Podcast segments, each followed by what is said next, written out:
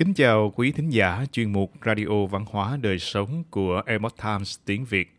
Hôm nay, chúng tôi hân hạnh gửi đến quý vị một bài viết của The Epoch Times do dịch giả Thiên Minh chuyển ngữ có nhan đề.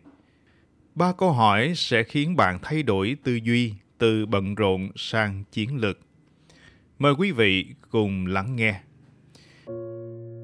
Cứ mỗi khi tôi hỏi về tình trạng của một ai đó, họ đều đáp lại với tôi một câu trả lời giống như là bận lắm nhưng vẫn ổn.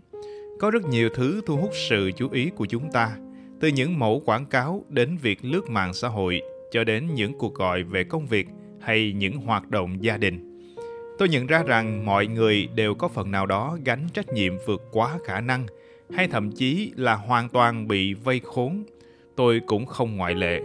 Ở một số thời điểm, tôi đã bắt đầu nhận thấy rằng có những ngày đã trôi qua và tôi chỉ tổng kết được những điều như tôi không biết một ngày đã trôi đi đâu mất hay là tôi đã chẳng thể hoàn thành danh sách công việc của mình hay là tôi cảm thấy mình chẳng tiến thêm được bước nào. Xu hướng này khiến tôi băn khoăn về những cách định nghĩa của sự tiến bộ một cách phù hợp hơn. Thậm chí với những tiến bộ nhỏ thôi, tôi nghĩ rằng tôi đều phải để tâm đến và theo một cách nào đó, nó đã thực sự có thể thúc đẩy tôi tốt hơn nhiều so với việc lập danh sách những việc cần làm càng lúc càng dài ra. Để có thể có được cách tư duy này, tôi đã tự hỏi bản thân ba câu hỏi.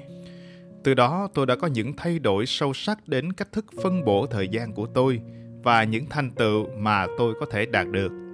Hiện tại, thay vì tự hỏi thời gian đã đi đâu, tôi lại hỏi bạn có thể tìm thời gian để làm mọi việc của mình ở đâu? Những công việc này ảnh hưởng đến tương lai hay hiện tại của tôi. Tôi nhận ra rằng có rất nhiều đầu mục công việc trong danh sách, nhưng đơn giản là chúng chẳng có tác dụng gì đối với tương lai của tôi. Chúng có thể là những việc chỉ để lật qua một trang giấy khác, hay là một bước trong một quy trình lớn hơn. Những công việc này chẳng gặt hái được gì nhiều và có thể cần phải làm đi làm lại bằng cách này hay cách khác. Nhưng tôi lại để nó chiếm dụng quá nhiều thời gian của mình – vì thế tôi bắt đầu tự hỏi, liệu thời gian tôi dành cho công việc này có thể giúp tôi tiến đến tương lai và đến với nơi tôi mong muốn không? Hay chỉ đến một nơi giống như hiện tại? Nếu công việc này chỉ giữ tôi ở vị trí tương tự, thì có thể ở một trong hai trường hợp sau, chắc chắn phải hoàn thành hoặc không cần phải hoàn thành. Với trường hợp đầu tiên, đó có thể là một phần công việc của tôi, hoặc do sếp yêu cầu tôi phải làm tôi sẽ hoàn thành việc này một cách nhanh chóng, hiệu quả và chuyển sang việc khác. Nếu đó là việc không cần phải hoàn thành, tôi sẽ xóa đi. Có lẽ đó là một cuộc họp không bắt buộc. Khi đó tôi sẽ tự hỏi rằng liệu nó có thể mang đến điều gì bổ ích không?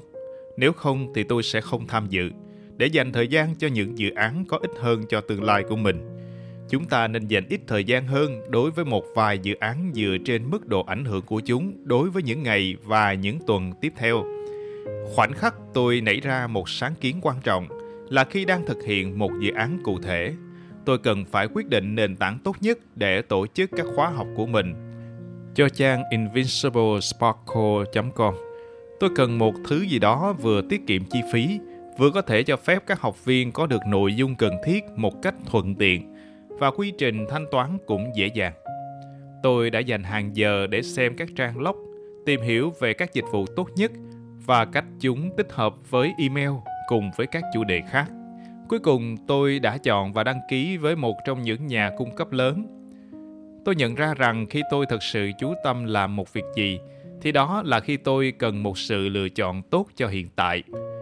Khi việc kinh doanh của tôi cần phải thay đổi, Việc chuyển nội dung qua một địa chỉ khác thì rõ ràng là dễ dàng hơn và không cần phải tiêu tốn hàng giờ để tìm kiếm một giải pháp có giá trị mãi mãi. Tôi đã đặt quá nhiều tinh lực chỉ để thực hiện công việc đó, đặc biệt là cụm từ tốt nhất hơn là cân nhắc tác động của công việc đó đối với tương lai như thế nào.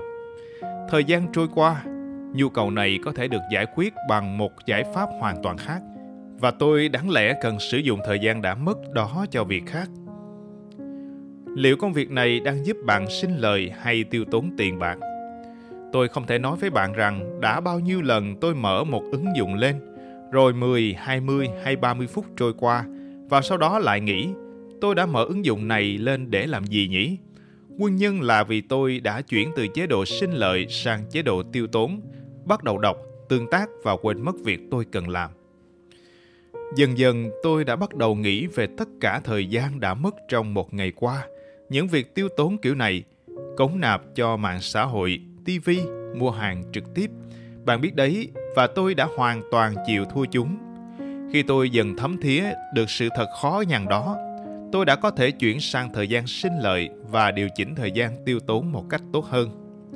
Ví dụ trong trường hợp điều chỉnh thời gian tiêu tốn, khi tôi xem những chương trình TV yêu thích, tôi có thể đồng thời chỉnh sửa website hoặc làm các công việc không cần sự yên tĩnh khác.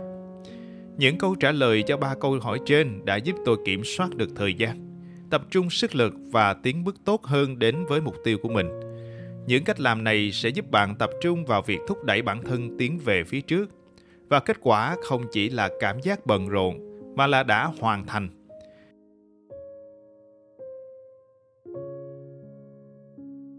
Quý thính giả thân mến, chuyên mục Radio Văn hóa Đời Sống của Epoch Times tiếng Việt đến đây là hết. Để đọc các bài viết khác của chúng tôi, quý vị có thể truy cập vào trang web epochtimesviet.com.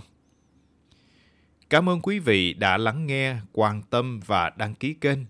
Xin chào tạm biệt và hẹn gặp lại quý vị trong chương trình lần sau. Kính chúc mọi điều bình an và tốt lành tới quý vị cùng người thân.